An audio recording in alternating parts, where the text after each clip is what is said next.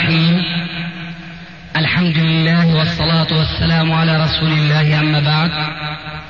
فهذا أحد أشرطة سلسلة الهدى والنور من الدروس العلمية والفتاوى الشرعية لشيخنا المحدث العلامة محمد ناصر الدين الألباني حفظه الله ونفع به الجميع. قام بتسجيلها والتأليف بينها محمد بن أحمد أبو ليلى الأثري. إخوة الإيمان والآن مع الشريط الثامن والخمسين بعد المئة السادسة على واحد. بسم الله. الحمد لله وحده والصلاة والسلام على من لا نبي بعده. أما بعد فهذا مجلس لشيخنا الألباني ومعه فيه عدد من إخواننا ومشايخنا الفضلاء منهم الشيخ محمد إبراهيم شقرة حفظه الله. والشيخ علي خشان حفظه الله ولقد ابتدأ الشيخ علي خشان المجلس بقراءة مواضع من كتاب الأخ سليمان العودة من وسائل دفع الغربة. وقد سجل هذا المجلس في 22 ربيع الثاني 1413 هجري الموافق 18 10 1992 ميلادي. بربطه بالكلام. على كل حال ما في ما نكتب له ملاحظة حول هذا. يا أخي فكنا يا أخي غارقين عم يشمل كل الدعاة الإسلاميين كلهم. أنت في كلامك تستثني. بكفي إنك تعرف إنه هذا خطأ. طيب الآن يا أستاذ. لا. لا لا, لا, لا أنا أبين قبل قبل قبل. لا. صح كلامي ولا لا؟ كلامه يشمل كل الدعاة الإسلاميين. الذين هم غارقون في هذه الجزئيات. وأنت تستثني صح كلامي ولا لا؟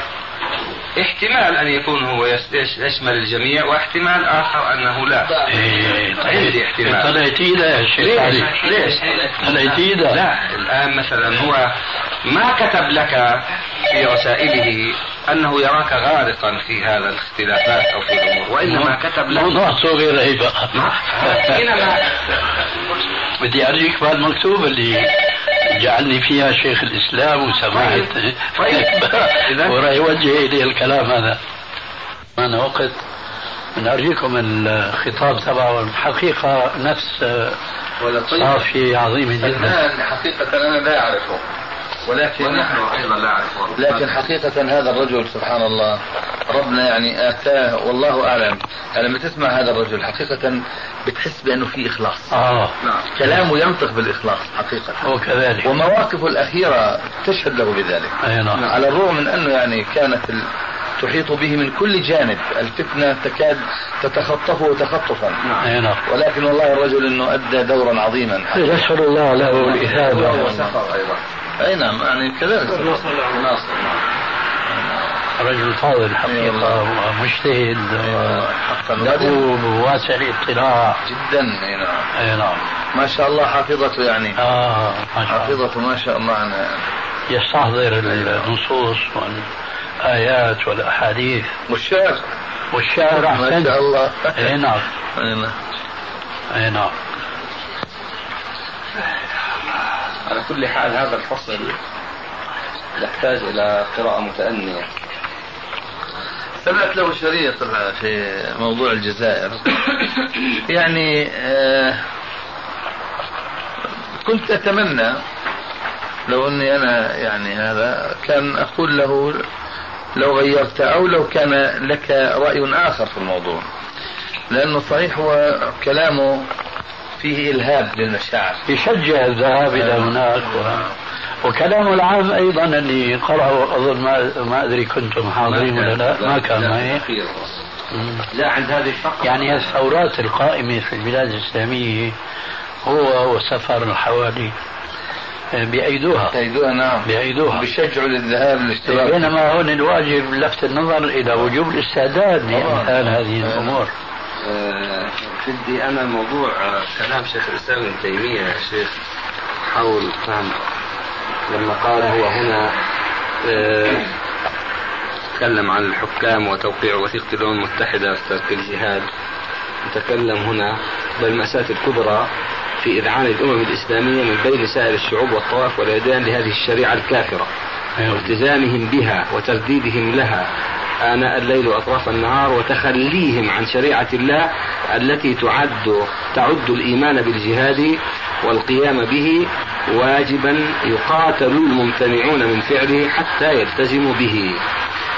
آه طبعا ليس غدا فتاوى وأنا أتعجب يعني مش من كلام الأخ كلام الأخ سلمان لا زال حقيقة شاب بس يعني ما هو كبير هو. لا هذا الكلام كلام شيخ الإسلام ابن تيمية هو ينقل أنه من كلام شيخ الإسلام ابن تيمية لا لا أنا ما أتكلم عن كلام أقول أنا أتعجب من الإخوان اللي يتكلموا آه عن الجهاد في هذا العصر كأنهم يتكلمون عن الجهاد في عصر النبوة في أوج انتصارات المسلمين التي حققوا فيها الفتوحات الكثيرة كأنما يتكلمون عن هذا المال سبحان الله. وأنا أريد ألفت نظره لما بيقول أنه كلام شيخ الإسلام ابن تيمية. هذا الدفاع عن سلمان دفاع هزيل صحيح. لأنه ينقل هذا الكلام ويتبناه. نعم. وليس هذا فقط بل ويشيعه. نعم.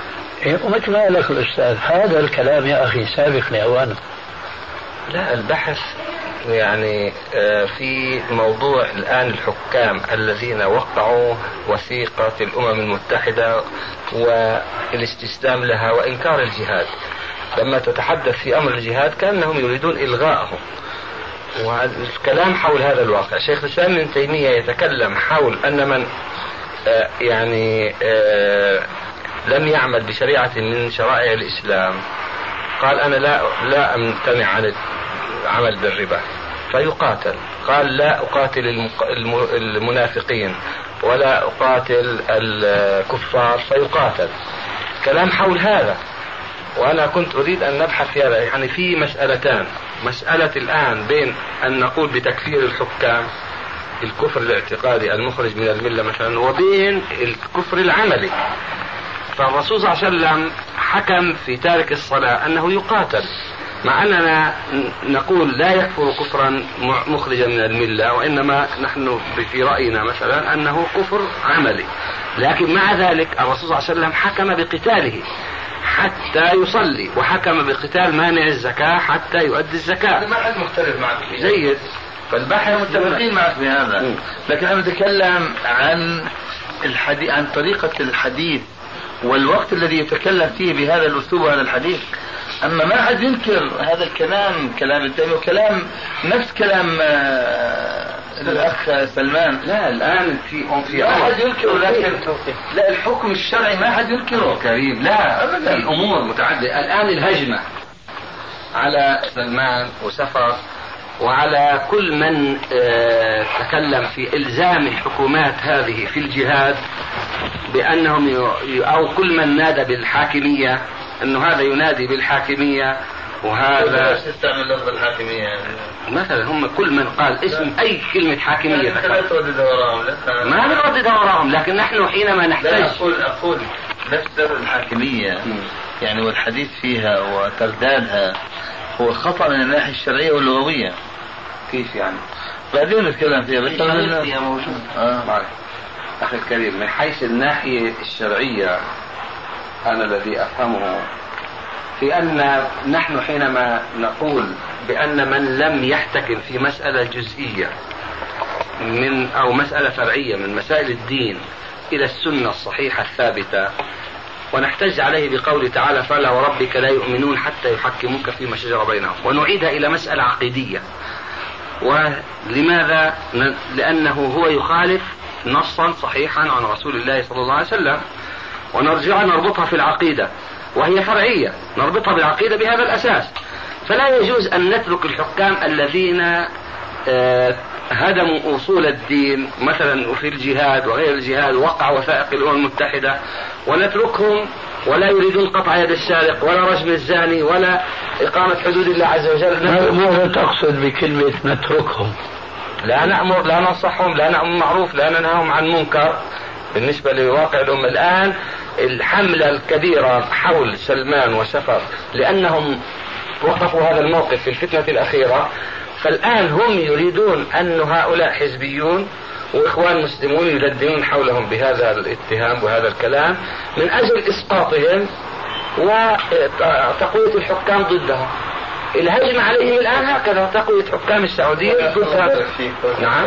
حكام المسلمين في أيديهم شيء لا معلش. البحث مش هذا. الآن البحث في عبد الله السبت والشيخ ربيع وغيره ما أدري ربيع شو أحواله لكن حول جماعة أخرى. الآن حاملين حملة هؤلاء وهم واقفين في صف الدفاع عن الحكومة السعودية وفي حملها على هؤلاء. كيف يقال هذا؟ نحن نترك. يعني هذا خلينا نقول إنه أخطأ سلمان وأخطأ سفر. فنحن نقف في وجه هؤلاء وننصر الحكومة السعودية عليهم؟ كيف يقال هذا؟ وغيرهم وغيرهم نعم. فمسألة يعني خطرة. ما هي مسألة سهلة؟ نحن ما نقول إلا مثلا في الآن عند الإخوان في أخطاء عند التحريريين في أخطاء عند الجماعات الإسلامية في أخطاء كثيرة. لكن أخطاء هؤلاء لا يجوز نحن أن نكبرها مثلا ولا ونتغاضى عن واقع الحكام أيضا والمنافقين الذين وضعوا الأمة في هذا الحال التي هي فيه. فأيضا مشكلة تصبح معنى ذلك أننا نحن نريد أن نأخذ الخط الأسلم والذي هو يجعلنا لو, لو, لو أنا يعني يأخذون رأيي في الموضوع أنا لا أتكلم عن الحكام. أبدا. ليش؟ ما أتكلم. لا تحسينا ولا تقبيحا ولا تكفيرا ولا إيمانا. ولا ذما ولا قدحا ولا ما عن شيء. ما يجوز. ما يجوز. لا يجوز. بل ألا تتكلم لا يجوز. لا يجوز. ليش؟ ليش؟ لأنه أولا الحكام أصبحوا ظاهرين للشعوب والأمة كلها. مع وفي من هم الحكام. ثانيا نعم. الصغير والكبير. ثانيا أنا كلامي عنهم وحديثي والتهجم عليهم بيستعديهم علي أكثر.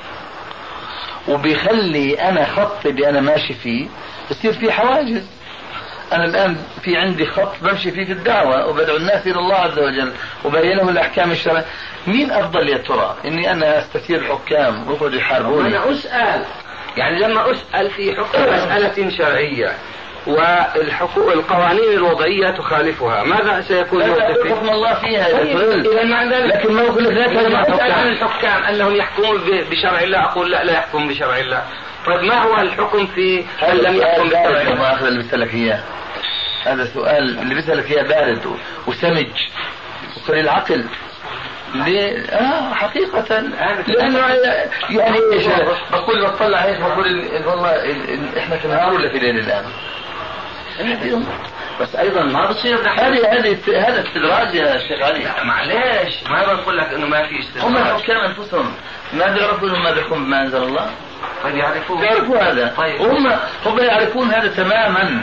طب لذلك وهم حينما يقولون عن أنفسهم أنهم مسلمون ولا ولا يريدون شريعه شريعة ولا يريدون ان معلش هم مسلمون اذا يجب أن نعاملهم ونحاسبهم على أساس الإسلام.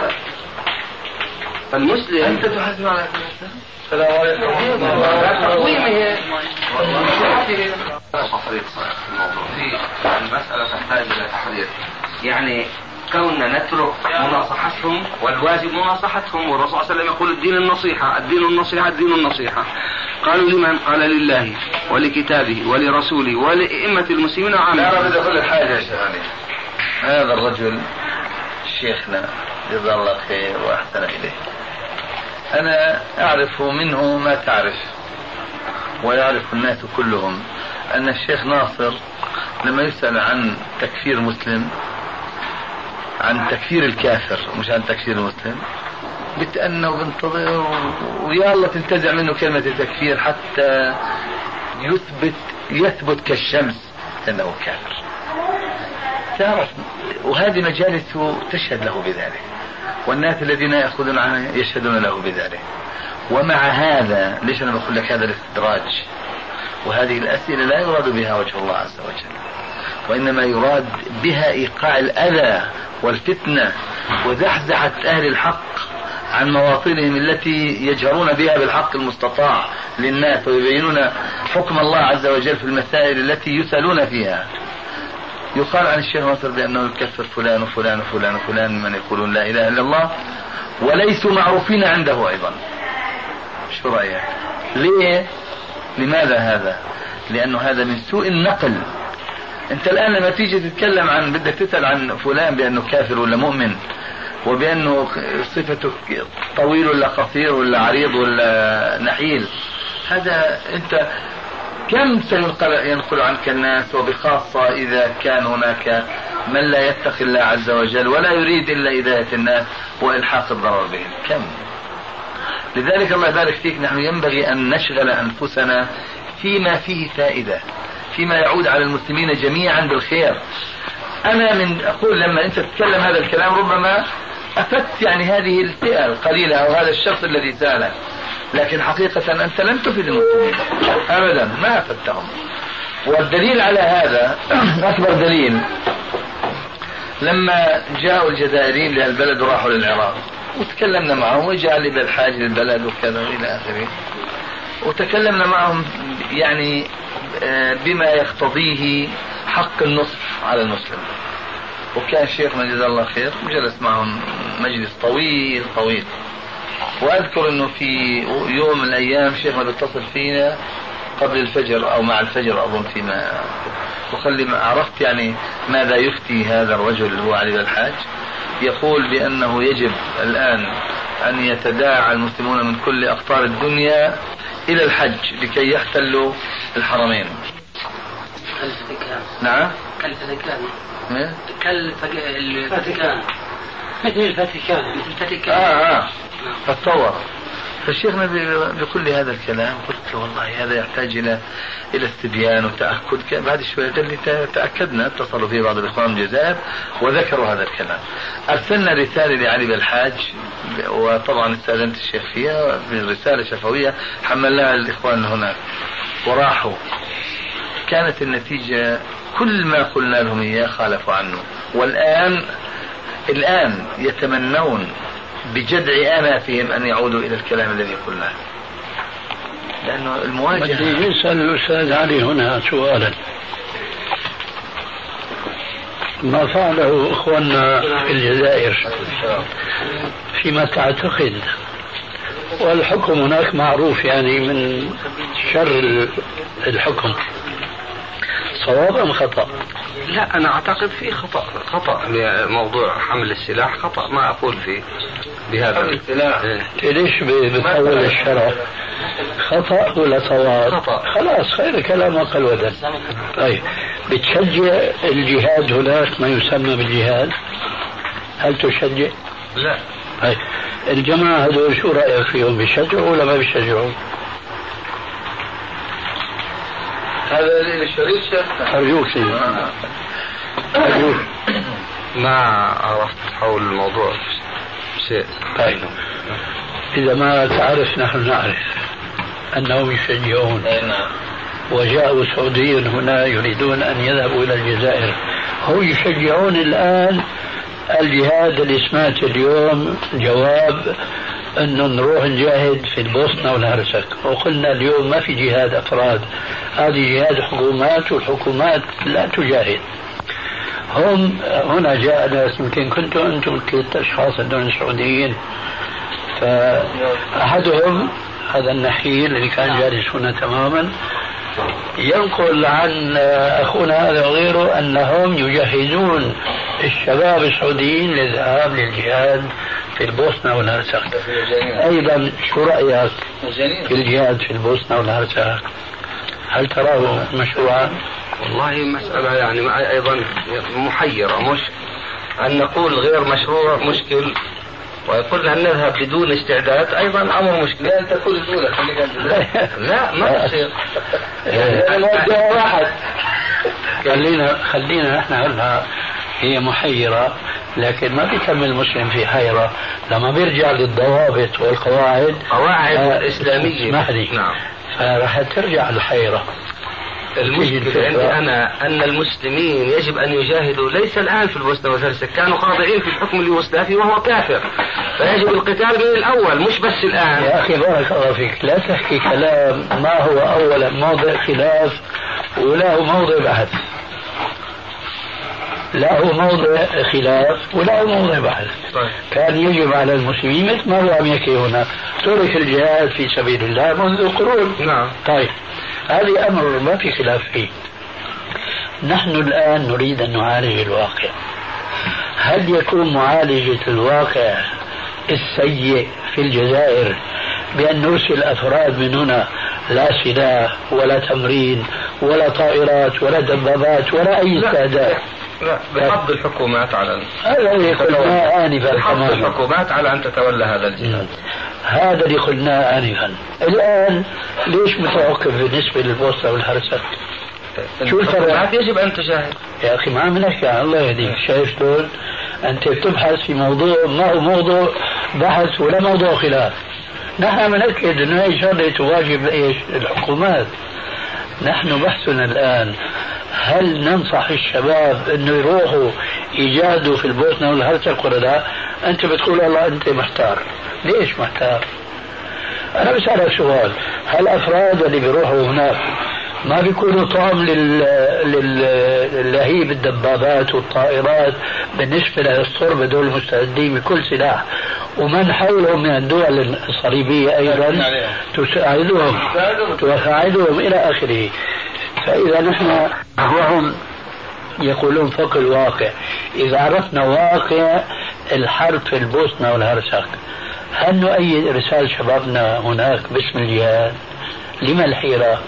لا إذا إذا كان القصد أنه حتى لا يقتل شبابنا فلا نؤيد أما أما هذه القيود اللي بضاعة طبعا جدا طيب وإذا كان القصد غير هذا القصد إيش في قصد ثاني؟ الجهاد في سبيل الله، أليس كذلك؟ لكن بعد أليس كذلك؟ لا يسكت عن الحكام الذين لا يقومون ويستأذنون الحكام الله أكبر. يا شيخ الله يهديك. أنت عم تقول الآن بناء على قولي أنه إذا كان المقصود المحافظة على الشباب هذول إيه ما بيجوز طيب ما الذي يقابل هذا؟ يقابله إذا كان المقصود الجهاد في سبيل الله. نحن نقول نعم هؤلاء مخلصون كل الإخلاص ويذهبون الجهاد في سبيل الله. هل نفتيهم بذلك أم لا؟ هل ننصحهم بأن يذهبوا أم لا؟ هذا هو الجواب. أنت بتقول إذا كان الورق بتقيدها يعني يعني بتشكلها بالتعبير السوري. يعني بتعطل الموضوع من أصله. بتقول إذا كان هذا القصد فالكلام اللي أنت عم تقوله ماشي. أي ما ننصحهم طيب وإيش يقابل هذا الكلام؟ إذا كان قصد شيء ثاني ما هو؟ هو الجهاد في سبيل الله لكن مع هذا القصد الحسن وعدم الاستعداد للجهاد في سبيل الله ننصحهم أن يذهبوا أم لا؟ لا لا ننصح. أي الآن خلينا ننتقل خطوة أخرى. هل يقال لهم جماعة الهجرة والتكفير؟ شو الفرق بينهم وبين هذا الكلام الآن؟ تعرف طبعا عن جماعة الهجرة والتكفير. يختلف أولئك يكفرون الناس و يكفرون المسلمين نعم. المجتمع المسلم كله بشكل عام يكفر. نعم. بس هؤلاء لا يكفرون آنفا آنفا قلت الحكام قلت آنفا وهي كلمة معروفة طبعا إما أن يكونوا كفار كفرا عمليا أو اعتقاديا نعم طيب لا شك أنهم إن كانوا كفارا عقديا فهم شر مما إذا كانوا كفارا عمليا نعم. أليس كذلك؟ نعم. إذا افترضنا الآن الحكام كلهم كفار اعتقاديا شو بنقدر نعمل معهم؟ هنا الرسول صلى الله عليه وسلم أوجب قتالهم الله يهديك الله يهديك. جاوب يا أخي شو بنقدر نعمل؟ نعمل لك سؤال الرسول. شو بنقدر نعمل معهم؟ نقدر يعني نجاهد بقدر الطاقة حينئذ إذا كانوا كفار اعتقاديا لا بد من جهادهم. طيب هذا الرسول فعل ذلك لما كان في في مكة. اختلف الحكم الآن. الرسول صلى الله عليه وسلم ما فعل ذلك. في مكة لأن الله كف يده. أنا بقول لك لا تبحث في لا البديهيات ما فعل كف يده ربنا. طيب لماذا؟ لأنه شو الحكمة في ذلك؟ الحكمة في ذلك كان أول بدء الإسلام. لكن الرسول صلى الله عليه وسلم قرر قولك أول. كمان يحتاج إلى سؤال. لا راح يصير معها تسلسل كونوا كان إذا سمحتم كونوا كان في أول الإسلام. وإن بدك تجاوب جواب ثاني كان الموضوع ضعافا نعم. ويستأصلون انه أول إسلام ما فش القلق في الجواب يستأصلون لأنه بضعفهم سيستأصلون. نحن وضعنا الآن أشبه بماذا؟ لا. بوضع الم... اسمح لي. الله يهديك. أنت مهيئ حالك لتقول لا. نعم. اسمع مني شو راح أقول أسمع. نحن وضعنا الآن من حيث الضعف المادي من حيث ما يتعلق بقوله تعالى وأعدوا لهم ما استطعتم من قوة. نحن وضعنا الآن أشبه بالوضع المكي ولا الوضع البدني. أنا ما أتكلم عن الحكم أعطي بالك لأنه أنا عارف وأخذ فوتوغرافيتك من كلمتك الأولى. لا أتكلم عن الحكم. بتكلم عن واقعنا. هو أشبه بواقع. أشبه بواقع المكي لكن نربط الأمر في الحكم نحن. ما في فائدة لنا من هذا وإن كان هذا الذي ظننته سبق بالكلام هذا الذي لكن ظننته أنا بسألك شيء علي أقول أنت قلت كف الله يدهم. نعم. هل كان كفا شرعيا؟ أم كان كفا خلقيا أو كونيا؟ كونيا. كفا شرعيا. اذا لازم هذا اللي تقوله. كان كفا شرعيا في ذاك آه، الوقت. لأنه الكف هذا لما يتبادر عندما تقول كف الله يده نعم. ما يتبادر الكف الشرعي. لا لا كف شرعي. لا ما يتبادر معلش معلش قال كف شرعي. كفا شرعيا طيب. لم يشرع لهم وكان الرسول صلى الله عليه وسلم يمر بآل ياسر ويقول صبرا آل ياسر فإن وعدكم الجنة. فهناك أمروا بالصبر وكف اليد. لكن بعد ذلك شرع الجهاد. وبينت مراتبه كما بينها. والرسول صلى الله عليه وسلم قال الجهاد ماض إلى يوم القيامة. قال لا هجرة بعد الفتح ولكن جهاد ونية. هنا أوجب يبحث الجهاد في المتفق عليه. طيب. يا أخي بارك الله فيك. ما نضيع وقتنا في أمور متفق عليها والحمد لله. الحكم الشرعي معروف. الجهاد ماض إلى يوم القيامة. شو رأيك هلا أنت تروح الجاهد قل لي. أنت شو رأيك في الجاهد الجهاد أنواع مجاهد بالكلمة أنا أجاهد. طيب الله يهديك. الله أجاهد. شوف هلا شلون حولها نحن عم نحكي هلا أنو جهاد. أنو جهاد عم نحكي. جهاد القتال. دوبل يا أستاذ عبد الله. شو رأيك تروح جاهد هلا في فلسطين بلدك؟ لا أستطيع. لا تستطيع؟ نعم. بلى. لا لا أستطيع. تستطيع في ليلة لا قمر فيها تحمل السلاح. وتروح تقاتل قولك نعم. قولك لا تستطيع. نحن معك. لكن لو أردنا أن نفسرها لماذا لا تستطيع؟ أليس لأننا لم نتخذ العدة للجهاد؟ الواقع هذا لي... لا لو اتخذت أنا عدة مثلا فردية لكن لا عن جوع الأمة. نعم. لم نتخذ عدة. أليس الأمر كذلك؟ نعم. ما أنا مستعدين للجهاد يا أخي. طيب ما ما لنا مستعدين. نعم. هذا هو الجواب. ما أنا مستعدين. طيب. شو حكم من يجاهد وهو غير مستعد؟ ها فكر مليا في أمرين. لا. بلى لا في حكم واحد. شو حكم من يجاهد وهو غير مستعد؟ ما في أمرين. يجوز أو لا يجوز؟ لا. لا يجوز طيب. فالآن نحن كأمة مسلمة مستعدون للجهاد في سبيل الله؟ كأمة غير مستعدين. نحن بقى بنرجع نتفق. مثل ما اتفقنا. بس في شيء آخر. طول بالك الله يهديك. أمة. يعني إذا في أفراد مستعدين. لا لا واقع. في أمر مهم جدا. السبب أننا غير مستعدين. يا شيخ علي. ما السبب؟ كلام لي إذا سمحت. تفضل. وأقول لك يا شيخ علي. ما السبب؟ كلام لي إذا سمحت. تفضل. نحن كأمة غير مستعدين للجهاد في سبيل الله. وبناء على ما اتفقنا آنفا لا لا يجوز الآن كأمة أن نجاهد في سبيل الله لأننا غير مستعدين. هي بقى أتركها جانبا. لكن هذا لا يعني أنه لا يجوز بل لا يعني أنه لا يجب أن نتخذ كل وسائل الاستعداد لملاقاة أعداء الله. سواء كانوا في الداخل مثل ما قال هو أو في الخارج. نعم. صح ولا لا؟ نعم. طيب شو بقي بقى في الموضوع؟ إذا- في الموضوع إنه الآن الذين يمنعون الأمة من الجهاد. نعم. هذا بقية الموضوع. لأن الأمة لا تستطيع أن تجاهد ليس لأنها لا تملك وسائل الجهاد وسائل الجهاد موجودة.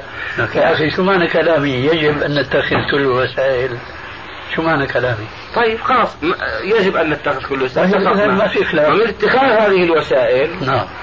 بيان يعني آه، حكم الله تبارك وتعالى في هذا الجهاد وأن الذين يقفون في وجه الأمة في الجهاد للجهاد في سبيل الله آه، يجب يعني فضحهم وبيان واقعهم وجهادهم بالكلمة ولو أدى ذلك إلى قتلنا.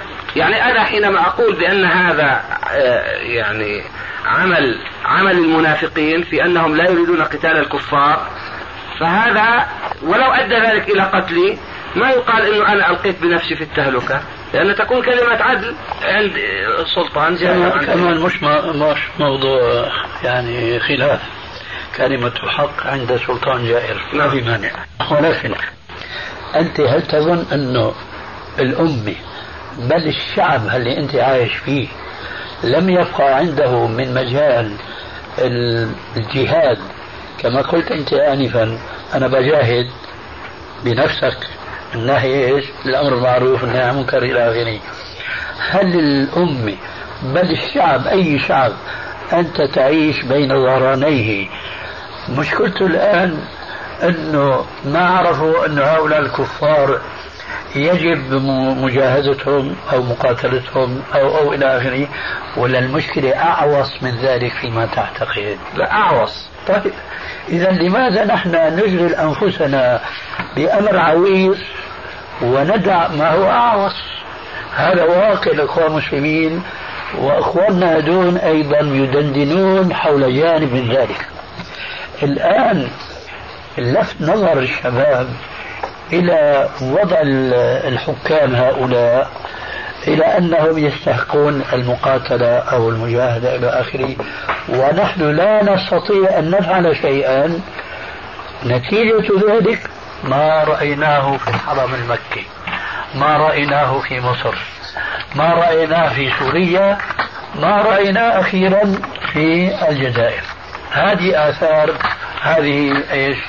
الكتابات السابقة لأوانها. ما أحد يقول هذا لا يجب يا أخي. نعم. إخوة الإيمان والآن مع مجلس آخر.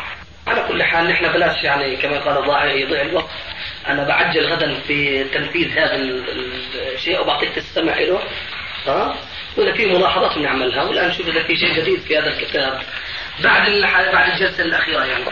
في أشياء إذا أحببتم يتكلم فيها يعني مهمة حول صفات الآمر بالمعروف والنهي عن المنكر وليس يعني هذا المهم بالدرجة الأولى وإنما لما يتكلم حول الصبر من هذه الفئات من هذه الأشياء. ثم حول تعارض المصلحة والمفسدة في هذا الباب. هذا يعني يتكلم فيه كلام طيب أحب أن تسمعوه. ونرى وجهة نظر الشيخ في الموضوع وكذلك حول الأخطاء الشائعة اليوم في موضوع المصلحة والمفسدة هذا كلام نود أن نسمع يعني رأي الشيخ فيه أيضا حول هذا الموضوع فإما أن نبدأ الكلام حول آه، يعني صفات الآمر بالمعروف والنهي عن المنكر وإما أن نبدأ في الكلام حول آه، تعارض المصلحة والمفسدة وماذا ترون؟ شو رأي مالك؟ والله هو الامر بالمعروف والنهي عن المنكر صفاته يمكن تكون معلومة لكن هذه مهمة الفقره الثانية نعم. تعارض المفسده والمصلحة. نعم. أو ممكن نجعل آه، من الصفات الآن معروف عن المنكر نقرأ في صفة الصبر فقط. وإن كانت مفهومة نعم. تنتقل هذه أفضل طيب ماشي. تعارض المصلحة والمفسدة في هذا الباب. يقول هذا الموضوع في غاية الأهمية والقصور في فقهه يترتب عليه أخطاء في الفعل والكف كثيرة وذلك أن كثيرا من الناس يملكون تمييز المصلحة الصريحة التي لا تكاد تشوبها مفسدة ولا يخالطها ضرر ويملكون تمييز المفسدة المحضة الصريحة التي لا تكاد تشوبها مصلحة ولا يكاد يختلط بها شيء من النفع. أما حين تتداخل المصالح والمفاسد وتختلط فإن أكثر الناس يتعسر أو يتعذر عليهم تمييز الراجح منها وفعل ما يقتضيه الشرع. وكلما ازداد اختلاطهما وتقارب مقدارهما ازدادت صعوبة التمييز بينهما وفعل الأرجح منهما. وإذا كان من الظاهر أنه كلما بعد عهد الناس بالرسالة ازدادت غربة الشرائع وازدادت المفاسد ظهورا وازداد تشابك المصلحة بالمفسدة وصعوبة تحصيلها إلا بتحمل قدر من الضرر. فإن هذا يؤكد أهمية فقه هذه المسألة لمن يتصدى للدعوة والاحتساب بالأمر والنهي في هذا العصر. والقاعدة العامة في هذا أن الأمر بالمعروف والنهي عن المنكر من أعظم المأمورات التي تعبدنا الله بفعلها. والواجبات المستحبات لا بد أن تكون مصلحتها راجحة على مفسدتها. والواجبات والواجبات نعم. تعبدنا الله بفعله والواجبات المستحبات هكذا مكتوب. لا بد أن تكون مصلحتها راجحة على مفسدة يمكن تكون والواجبات والمستحبات. صار طواو والواجبات والمستحبات لا بد أن تكون مصلحتها راجحة على مفسدتها إذ بهذا بعث الرسل وأنزلت الكتب وكل ما أمر الله به فهو صلاح. وقد أثنى الله على الصلاح والصالحين والمصلحين في غير موضع وذم الفساد والمفسدين في غير موضع. فحيث كانت مفسدة الأمر أو النهي. كيف الله عيد العبارة هي كيف في غير موضع؟ نعم. في يعني موضع كثير في أكثر من موضع. عيد العبارة نعم.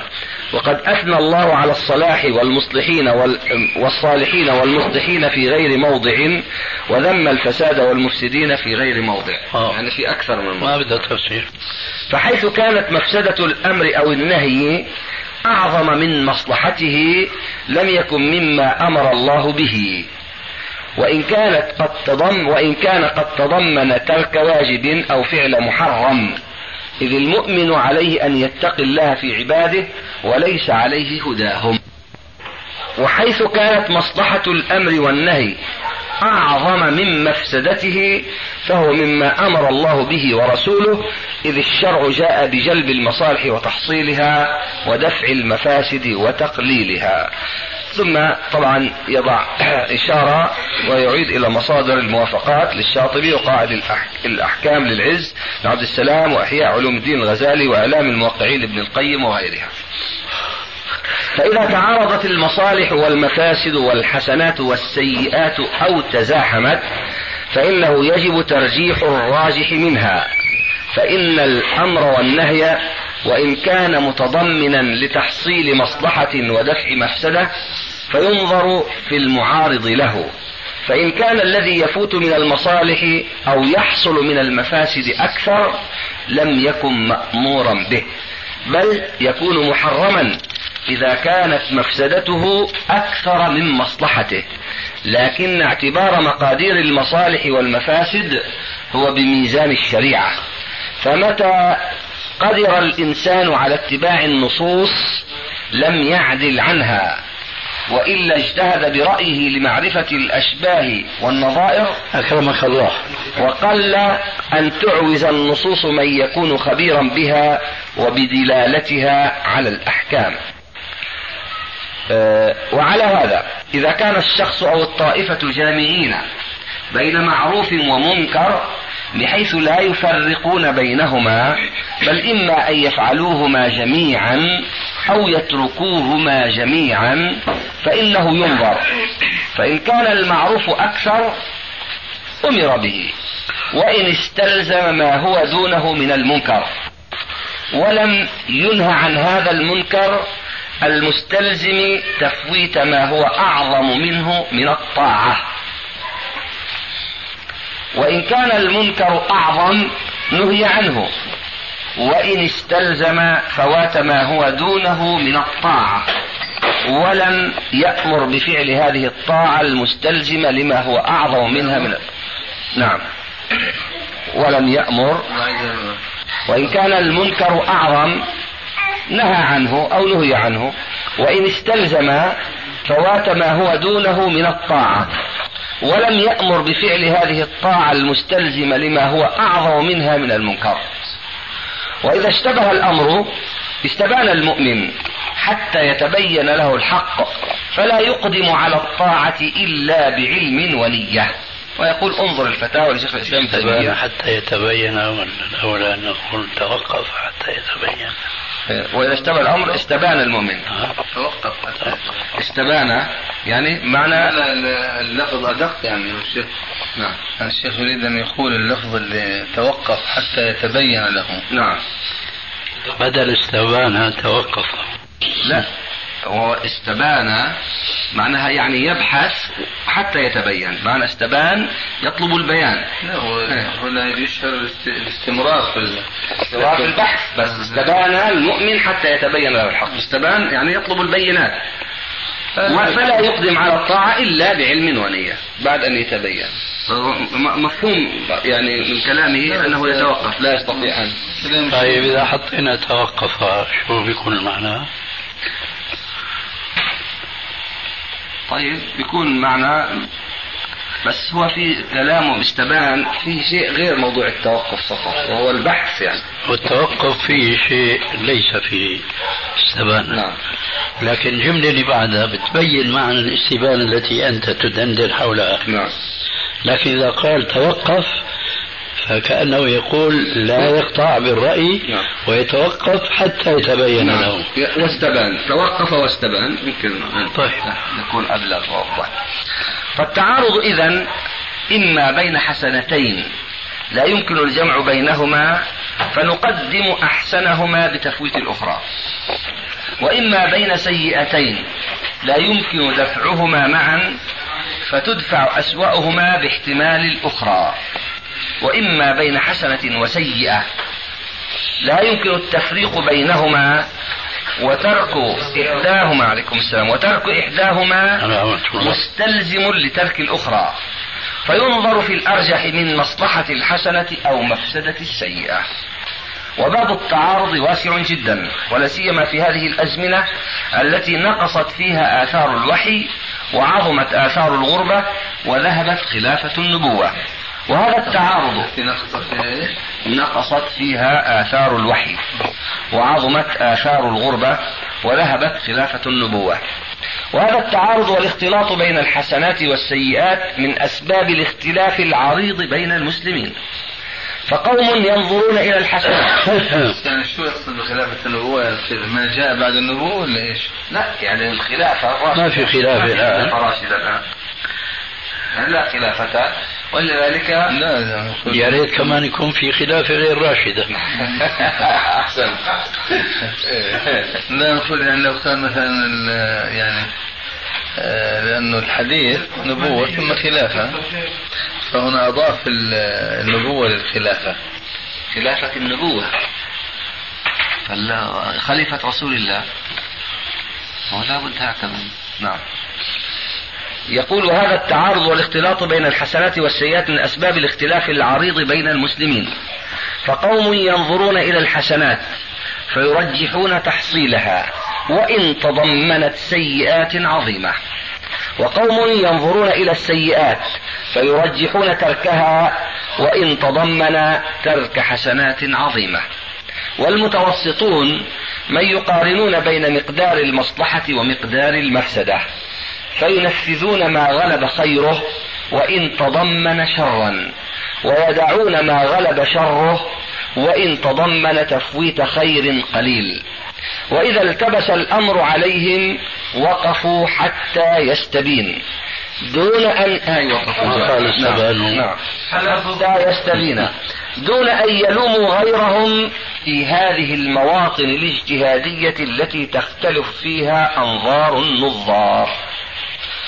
وقال انظر مجموع الفتاوى ولشيخ الإسلام رحمه الله فصول نفيسة في أبواب المصلحة والمفسدة وضوابطها وقواعدها وأمثلتها لا يتسع المقام لذكرها أو ذكر شيء منها فأحيل القارئ الحريص على الاستبصار إلى بعض مواضعها كما في الفتاوى فصل في تعارض الحسنات والسيئات وفي أيضا الاقتصاد في الأعمال وأيضا فتوى مهمة جدا في تولي بعض الولايات التي فيها ظلم الناس والمتولي يستطيع تخفيف هذا الظلم. وأيضا قاعدة في الخلافة والملك وطاعة الولاة ونحو ذلك وانظر كلاما مفيدا يتعلق بالموضوع للإمام الغزالي في إحياء علوم الدين ولابن قيم الجوزية في إعلام الموقعين ومفتاح دار السعادة والداء والدواء وروضة المحبين. يأتي الآن إلى الأخطاء من الأخطاء الشائعة اليوم في موضوع المصلحة والمفسدة. نكمل أم لك كلام هنا؟ كيف؟ نكمل الآن من الأخطاء الشائعة. إيه.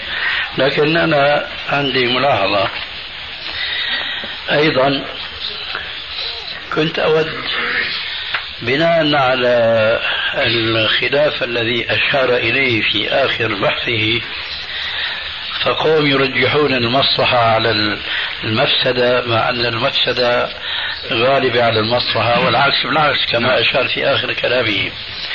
كنت أود أيضا أن يقال هنا وأن يشار إلى أن سبب هذا يعود إلى اختلاف المختلفين في المعرفة بالكتاب والسنة وفقههما وفقه الواقع الذي يجب أن يعرف جيدا حتى آه، يتمكن من تمييز آه، ما هو الأغلب آه، الخير أم الشر. نعم. كنت أود أيضا أن يشار إلى هذه القضية لأنه كثير من الناس حتى المبتدئين في طلب العلم حتى الذين لا علم عندهم بيقول لك يا أخي هي فيها مصلحة أو هي فيها مفسدة. ما في عنده هذا العلم الواسع أولا في الكتاب والسنة وفقههما فضلا عن أن يكون عالما بواقع الأمة الإسلامية ومشاكلها الداخلية. نعم. شو رأي الأستاذ؟ كلام جيد. لا شك. قصدي لعلكم أيضا لعلكم تتحفوننا بشيء. لا أنا بدي أقول الحقيقة أنا بشوف أنه هذا الكلام اللي ذكره أيضا آه يعني كان يكون ربما يكون أوجز حتى لو أوجز فيه لكان خيرا. يعني لأنه هو وسع أي نعم. أدخل يعني كلام على كلام وربما كان لو أوجز لكان كان أوضح. في هذا الباب. أنا هيك تقديري يعني. على كل حال يعني هذا الأمر. وكان لأنه هو حتى الآن يعني ما نتكلم يعني المفاسد والمصالح أو المصالح والمفاسد. يعني هو لو أنه ضرب الأمثلة أيضا هو أخلاها من الأمثلة. الآن سيأتي كلام بعض الشيء في الأخطاء الشائعة. يحاول أن يعني يأتي بها. مهم جدا يعني لا يكفي لأنه هذا كلام نظري نعم. ولا يعرف الأمثلة فيه إلا طالب العلم. أما المهم المثال في هذا. الآن في الأخطاء قد يعالج بعض الشيء. من الأخطاء الشائعة اليوم في موضوع المصلحة والمفسدة. وهذه القاعدة في موضوع تعارض المصالح والمفاسد يجهلها كثير من الناس. بعدين هو عفوا يعني هو آه هذه الإطالة ما ما بين بأنه هذا يدخل هذا الشرح الذي شرحه تحت قول قوله عليه الصلاة والسلام الحلال بين والحرام بين. يعني هذا الشرح والإطالة يدخل تحت هذا لأنه ذكر توقف والشبهات وكذا إلى آخره. على كل حال لعله يشير الآن. أظن في عندكم مزية ماكينة. مزية ماكينة. آه ايسي يعني الباب ازعجه كنه؟ آه. لا ما عندنا شيخ. لا من أجل خاطره والليلة. طيب جيب لك شوية زيت بفنجان صغير. وعمل هيك عند المفصلة هذه. وصلت التليفون يقول احسن يعني العذر في هو مش مش لا سفر ولا سلمان ولا ناصر هم اللي قالوا للشباب اشتروا هذا الشريط. بالعكس اللي خلى هذا الشريط يشترى ويحرص عليه وينشر أكثر من غيره هو ذلك التفجر النفسي نعم عند الشباب. وبخاصة صار في يقظة كما قلنا بين الشباب الوارث هذا المنهج القديم اللي هو المنهج الفقهي الملتزم بحرفية النصوص المذهبية الموجودة في كتب الفقه الحنبلي. وبحرفية النصوص الموجودة بالفقه الحنبلي لكنهم يخرجون عن هذا الفقه الحنبلي متى أرادوا في المسائل العظام. لا لا بتكلم أنا, أنا لا أنا لا الآن أتكلم عن عن قصة الورثة عن الموروث نعم. نفسه هذا. حتى فهذول الشباب أقول الموروث حينما ينطق يعني في مسألة واقعية. يعني. نعم. أنا عارف ماذا تريد نعم. نعم. فالذي أقول أنه هنا عاد صار في أيضا هؤلاء الشباب تغيروا تلقائيا. والفضل ليس لهم ولا للمشايخ في هذا التغير الذي طرأ على هؤلاء الشباب الوارثين حرفية الفقه الحنبلي. وإنما الفضل لله عز وجل بما قدر أن يكون في هذه البلاد أو بهذه الفتنة التي حدثت والتي عرفت بفتنة الخليج. فعرفوا بأن قيامهم أو مكتهم إزاء هذا الفقه الذي ورثوه بنصوصه عن مشايخهم لم يعد هو المطلوب. ولذلك كان لابد أن يكون هناك شيء بديل لهذا الشيء الموروث. ما وجدوا هذا البديل بسرعة ها؟ وإنما وجدوه في هذه الثورة النفسية أو قل بهذه الوقفة التي وقفها سفر وأمثاله من فتنة الخليج. فمالوا إليهم. فلم يكن عندهم الفقه الذي يحجزهم الفقه المنهج الصحيح الذي يحجزهم عن تلقف المحاضرات السياسية والكلمات والخطب والخطب السياسية والكلمات المكتوبة في هذا الأمر. ما كان عندهم الفقه الذي يحجزهم فلذلك ظل اتجاههم ماضيا نحو هذه القضية. مربوطين مشدودين فيها أو بسببها. فالذي أقول أنا بأنه الآن دور القلة القليلة من الذين فقهوا الدعوة على المنهج السلفي الصحيح في بمقتضى عقيدة التوحيد الصحيحة دورهم الآن هو أكبر دور ويترتب على تخليص هؤلاء من التعلق بمثل هذا المنهج الذي أخذوه من التفجر أو التفجر النفسي اللي عندهم.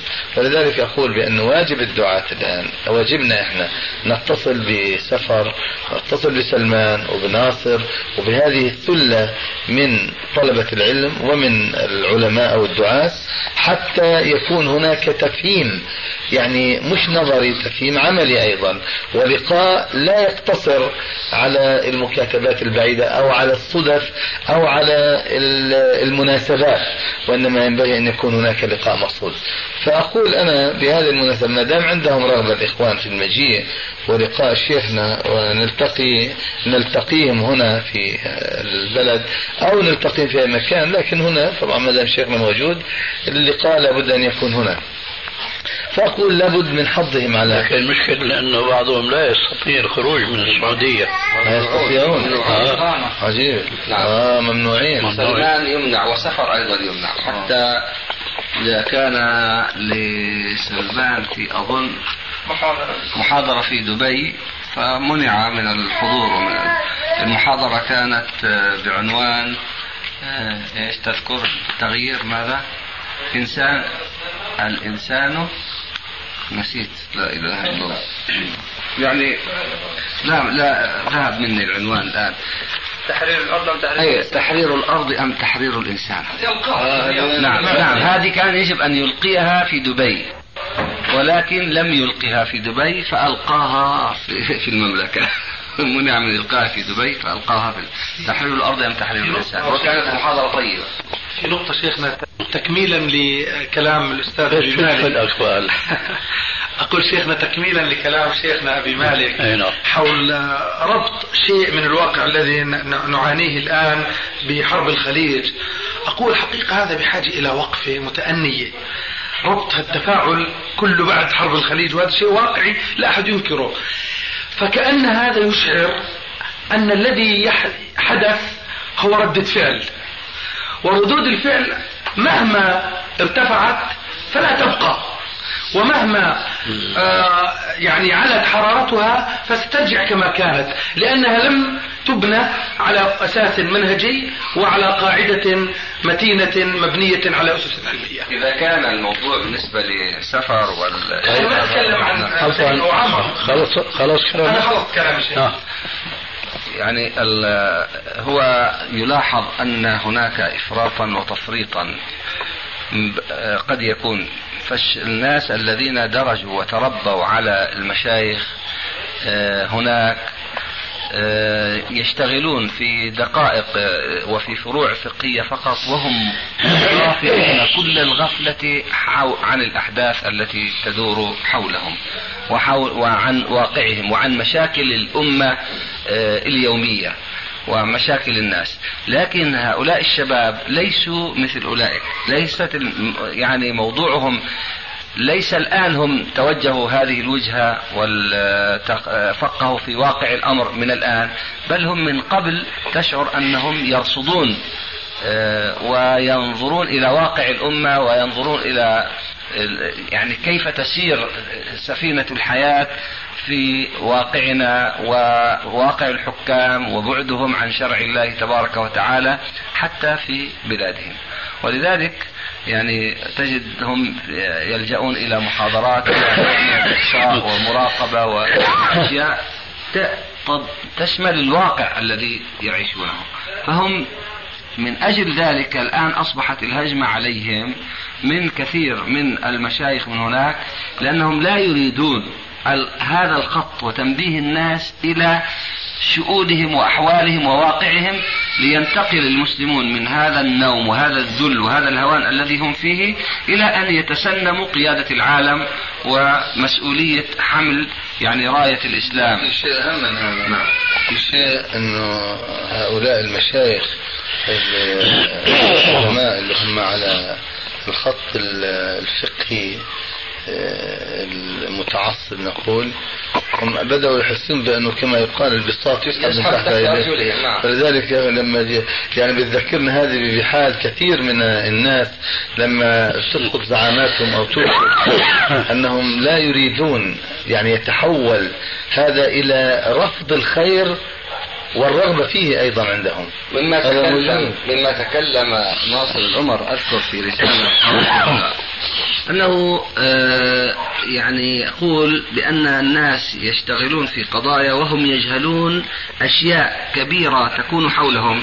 فيذهب إليه يقول بأن الشرك ينتشر في السعودية وبين طلاب الجامعة الإلحاد والكفر.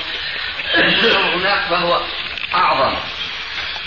ألا قالوا ماذا؟ قال ألا تعلم أنهم يتتنون يتتنون فإذا هو لم اعتبر الدخان والتتن أعظم من تخطف هؤلاء الذين يقعون في الإلحاد.